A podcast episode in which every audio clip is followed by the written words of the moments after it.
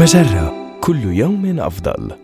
من هارفارد بزنس ريفيو أحد مواقع مجرة إليكم النصيحة الإدارية اليوم درب الموظفين على ممارسة اليقظة الذهنية أثناء الدورات التدريبية. يحضر العديد من الموظفين جلسات التدريب مع تفكيرهم في الكثير من الأمور التي تشغل بالهم. ولمساعدتهم على التركيز والتعلم حاول تدريبهم على ممارسة اليقظة الذهنية أثناء الجلسات. تتمثل هذه الخطوة الأولى في خلق بيئة تعلم جديدة. فالمساحات المفتوحة هي الأمثل خاصة إذا كانت تحتوي على نوافذ كبيرة وأدنى قدر من الفوضى مع عدم وجود أي مشتتات. مع بدء الجلسة أكد للموظفين على أهمية المحافظة على تركيزهم.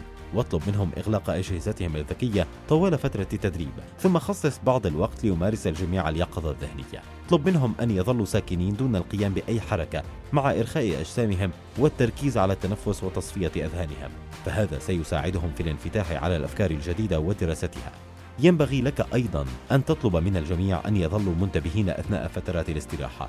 فبدلا من متابعة أنشطة العمل يمكن للموظفين المشي في الهواء الطلق أو التفكر أو كتابة مذكراتهم. فإذا كانت عقولهم أكثر صفاء وهدوء ستكون فرصهم أفضل في الاحتفاظ بما تعلموه. هذه النصيحة من مقال كيف تجذب انتباه الموظفين خلال الدورات التدريبية المؤسسية.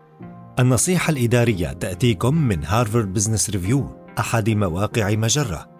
مصدرك الأول لأفضل محتوى عربي على الإنترنت